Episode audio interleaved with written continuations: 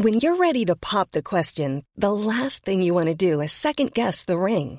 At Bluenile.com, you can design a one of a kind ring with the ease and convenience of shopping online. Choose your diamond and setting. When you find the one, you'll get it delivered right to your door. Go to Bluenile.com and use promo code LISTEN to get $50 off your purchase of $500 or more. That's code LISTEN at Bluenile.com for $50 off your purchase.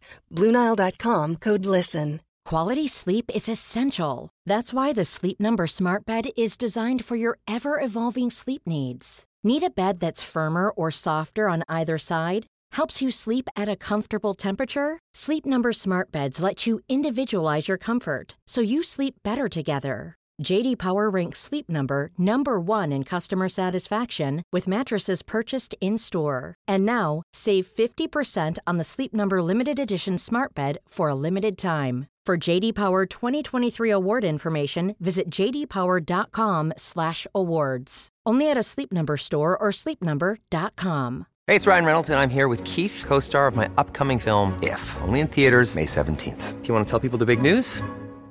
All right, I'll do it. Sign up now and you'll get unlimited for $15 a month in six months of Paramount Plus Essential Plan on us. Mintmobile.com slash switch. Upfront payment of $45 equivalent to $15 per month. Unlimited over 40 gigabytes per month. Face lower speeds. Videos at 480p. Active Mint customers by 531.24 get six months of Paramount Plus Essential Plan. Auto renews after six months. Offer ends May 31st, 2024. Separate Paramount Plus registration required. Terms and conditions apply if rated PG.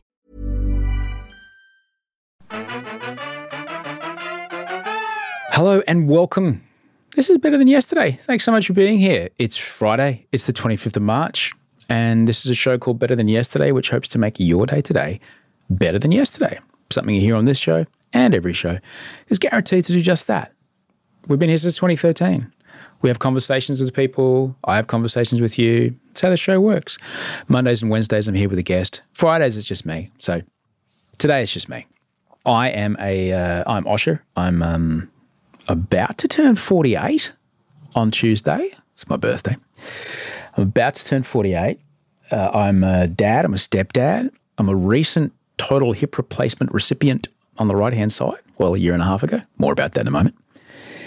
I'm a, a, a reasoning with a toddler around sleeping in his big bed, and it's doing it's work it's working okay, kind of guy.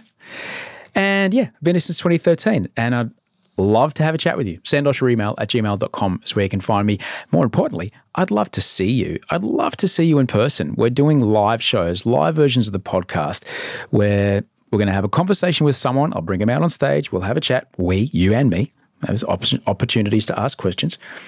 Uh, we'll have a chat with someone. We're going to make a show together. And then uh, I guess later on you go home and you listen to it and you go, oh, that's my laugh. Or that's me going, that's a stupid dad joke I made or whatever. But it'd be great to be in the same room as you. Because if you listen to a podcast and you go, you know what, I feel better. I feel like I've had a conversation. Parts of my brain have switched on because they've listened to people interacting and listening to each other and uh, ideas pushing around in my head. If you get a good feeling out of listening to a podcast, I know I do. Imagine what it's like in the room. So come along. Two shows in Melbourne. We're doing two shows in Brisbane. Rumours of a Sydney show but uh, that's not yet firmed up. But yeah, 3rd of April in Melbourne, a Chapel off Chapel, uh, 22nd of April in Brisbane at the Powerhouse. Tickets are out right now, osherginsberg.com. Uh, thanks heaps for getting on onto that. Those of you who already have, and uh, those of you who haven't, uh, don't wait because um, we're getting there quick. So, I spoke about the hip replacement. Yeah, I'm old. Short version: osteoarthritis, uh, FAI in both hips. You can look that up if you like. Need them both done. Got the right one done because that hurt more. Got it done. December 2020. Still bad. As you know, I've spoken about it. Been dealing with chronic pain, persistent pain, and um, it's been quite debilitating actually. And I've been at my wit's end, and, I, and, and you know me, I'm similarly with my mental health. I got to a point where I was just like, "That's fucking it." Uh, and it was actually, it was with Audrey. I spoke about it a few weeks ago when, when uh, I talked about going to yoga. And Audrey just looked at me uh, coming out of a massage, which was hopefully going to try and relieve some of the pain. And I came out of there and my diaphragm was spasming and my hands were shaking. And she just said, You got to, yeah, you got to sort this out. And um, I was grateful that she did because it kind of set me on a different trajectory. I was kind of, I was stuck in this holding pattern So anyway, I've been on I've been on a mission, and uh, part of that mission involved calling my GP. And I called my GP and I, I, I told her and I said, I you know I'm still struggling with um, complications from this hip surgery, and I'd like to explore what things might look like if we started managing this away from the surgeon. I mean, the surgeon's a great bloke.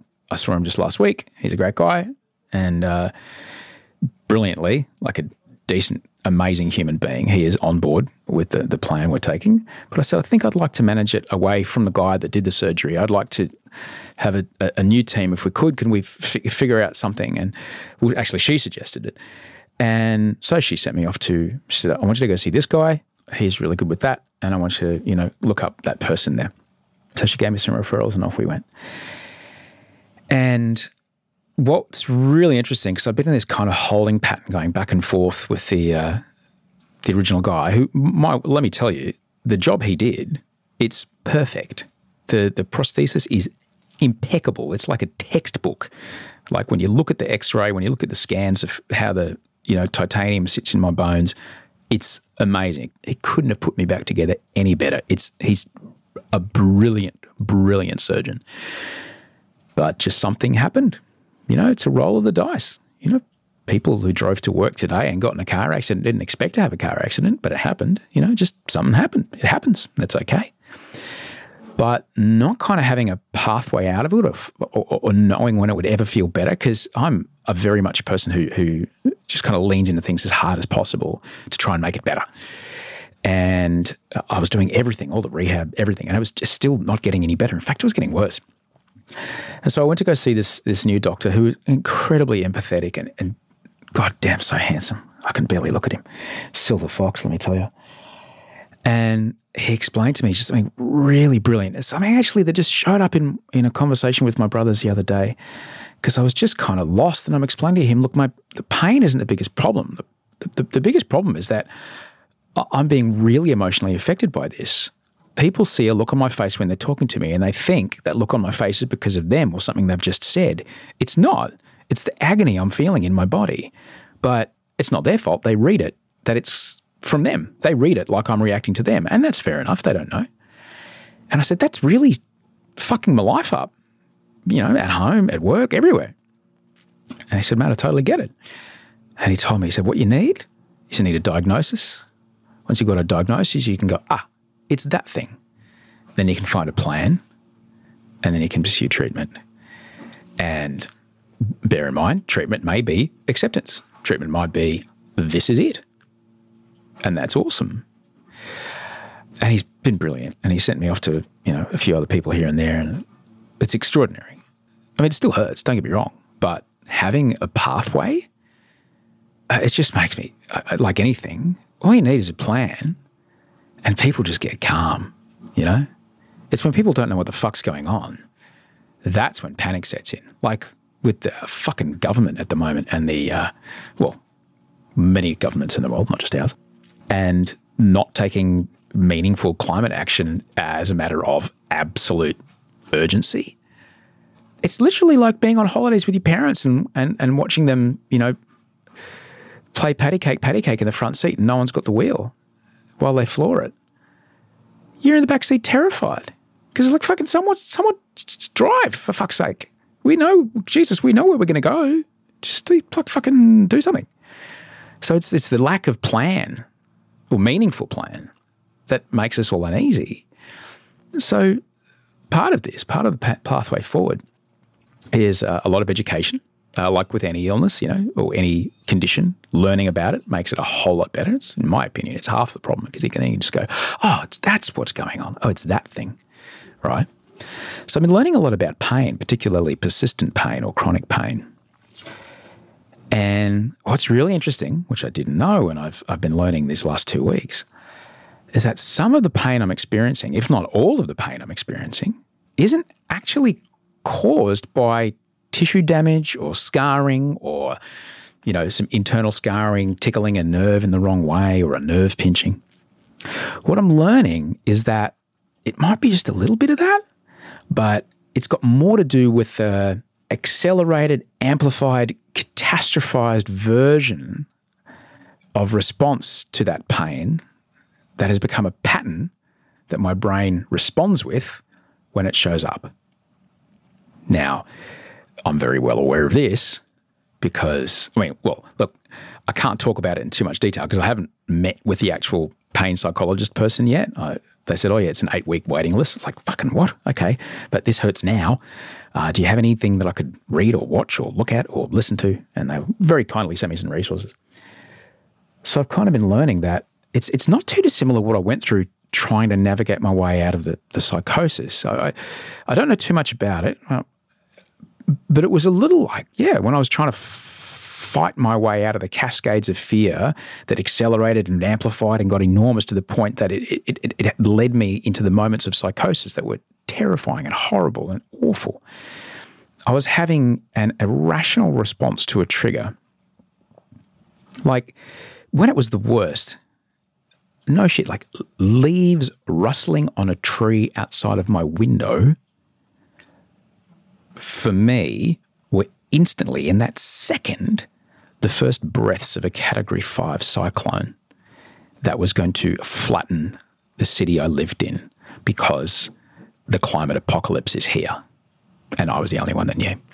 And I reacted as if a, a cyclone, you know, 300 kilometre hour winds, is going to come and fuck everything up. And I was the only one that knew. That's how I reacted. That's how my body felt. It was terrifying. Couldn't walk out in the sun. Couldn't look at the ocean for years. I couldn't look at the ocean. I'm, you know, I've got these surfboards. I'm looking at them right now. I couldn't. My, my hip started to hurt too much, so I couldn't surf on them anymore. Yeah, I couldn't look at the ocean. However, with great meds, with great doctors, and doctors who are willing to question their initial hypotheses and things like this. And between two doctors and you know changing meds when we needed to and working on right dosages and, and me being willing willing to be with the physical and the emotional pain of the exposure therapy, which is fucking bad. It hurts. Exposure therapy sucks. But being willing to do that work has got me to an incredible place right now. I mean, I just described to you what it was like to sit in my house and watch the wind just rustle through the tree outside and have a terrified, like the world is going to end and I'm the only one that knows reaction and like like bowel opening, not, not a joke, like terrible, hands shaking horror.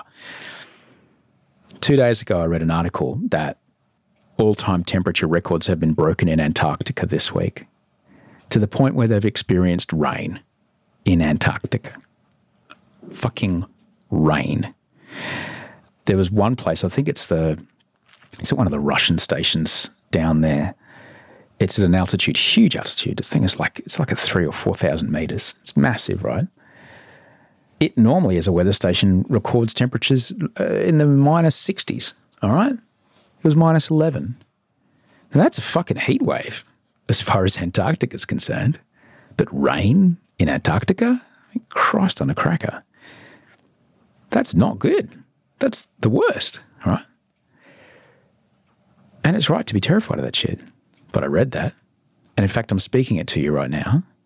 My heart rate is still, my hands are not shaking.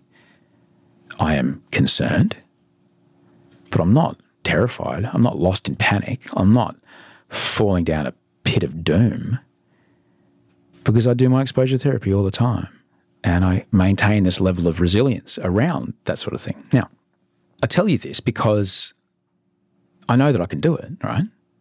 So if the pain thing is similar, if the pain thing is this completely irrational, amplified, exaggerated, terrifying response to a um, physical sensation, if I can leave the physical and the mechanical part, you know, there's there's people who are now involved to make sure that my my joints are working right, and I've because I've been walking essentially, it's been going in this tighter and tighter spiral of of avoiding the pain by changing the way I'm walking, and muscles aren't firing properly, and there's all kinds of stuff happening. So that's it's a real puzzle to try and figure out.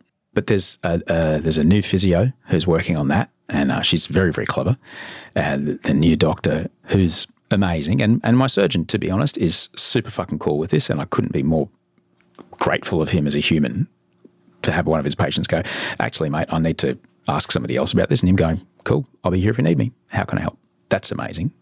Not all surgeons have that amount of humility, and I'm grateful that, that mine does.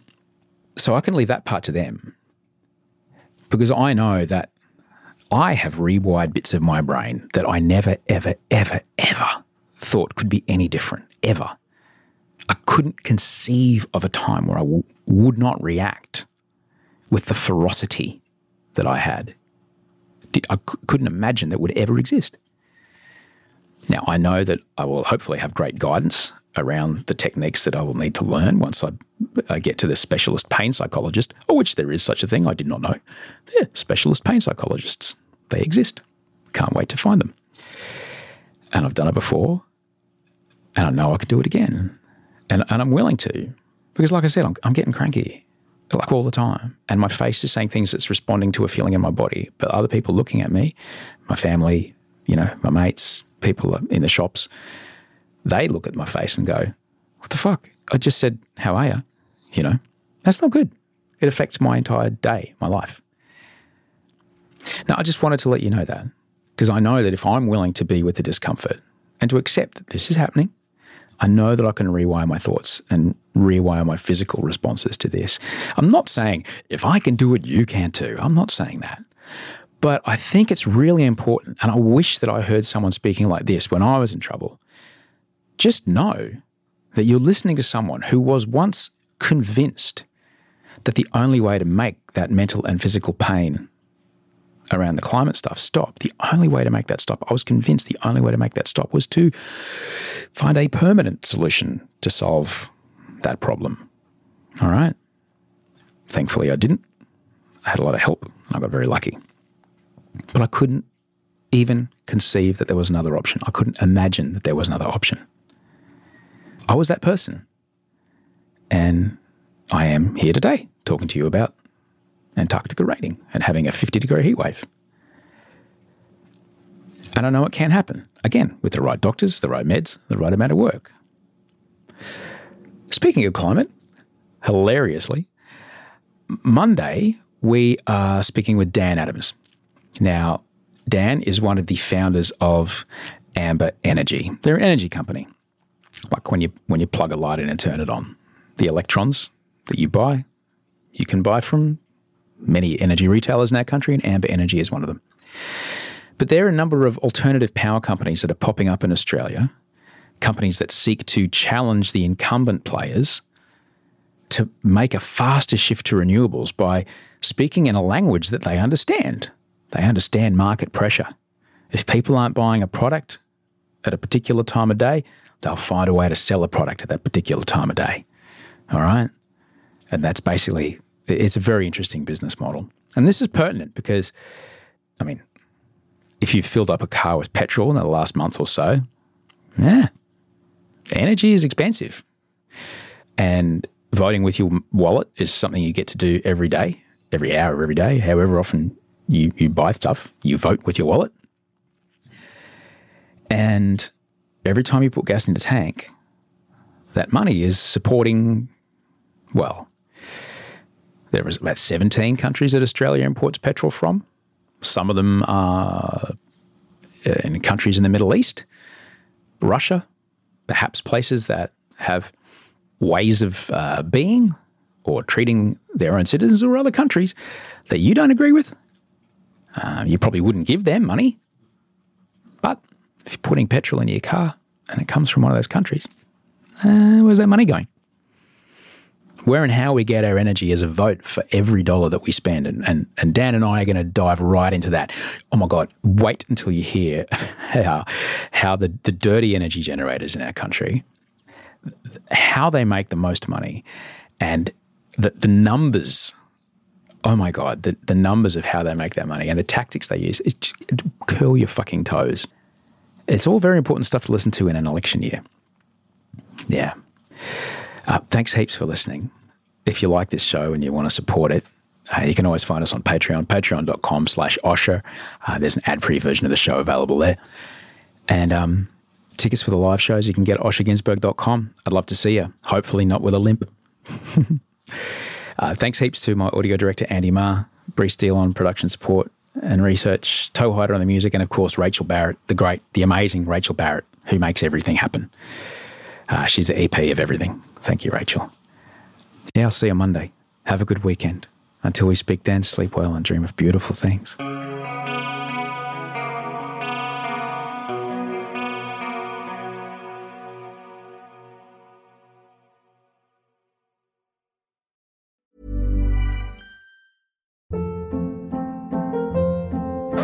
Hold up. What was that? Boring. No flavor. That was as bad as those leftovers you ate all week. Keke Palmer here, and it's time to say hello to something fresh and guilt-free. Hello Fresh. Jazz up dinner with pecan-crusted chicken or garlic butter shrimp scampi. Now that's music to my mouth. Hello Fresh. Let's get this dinner party started. Discover all the delicious possibilities at hellofresh.com.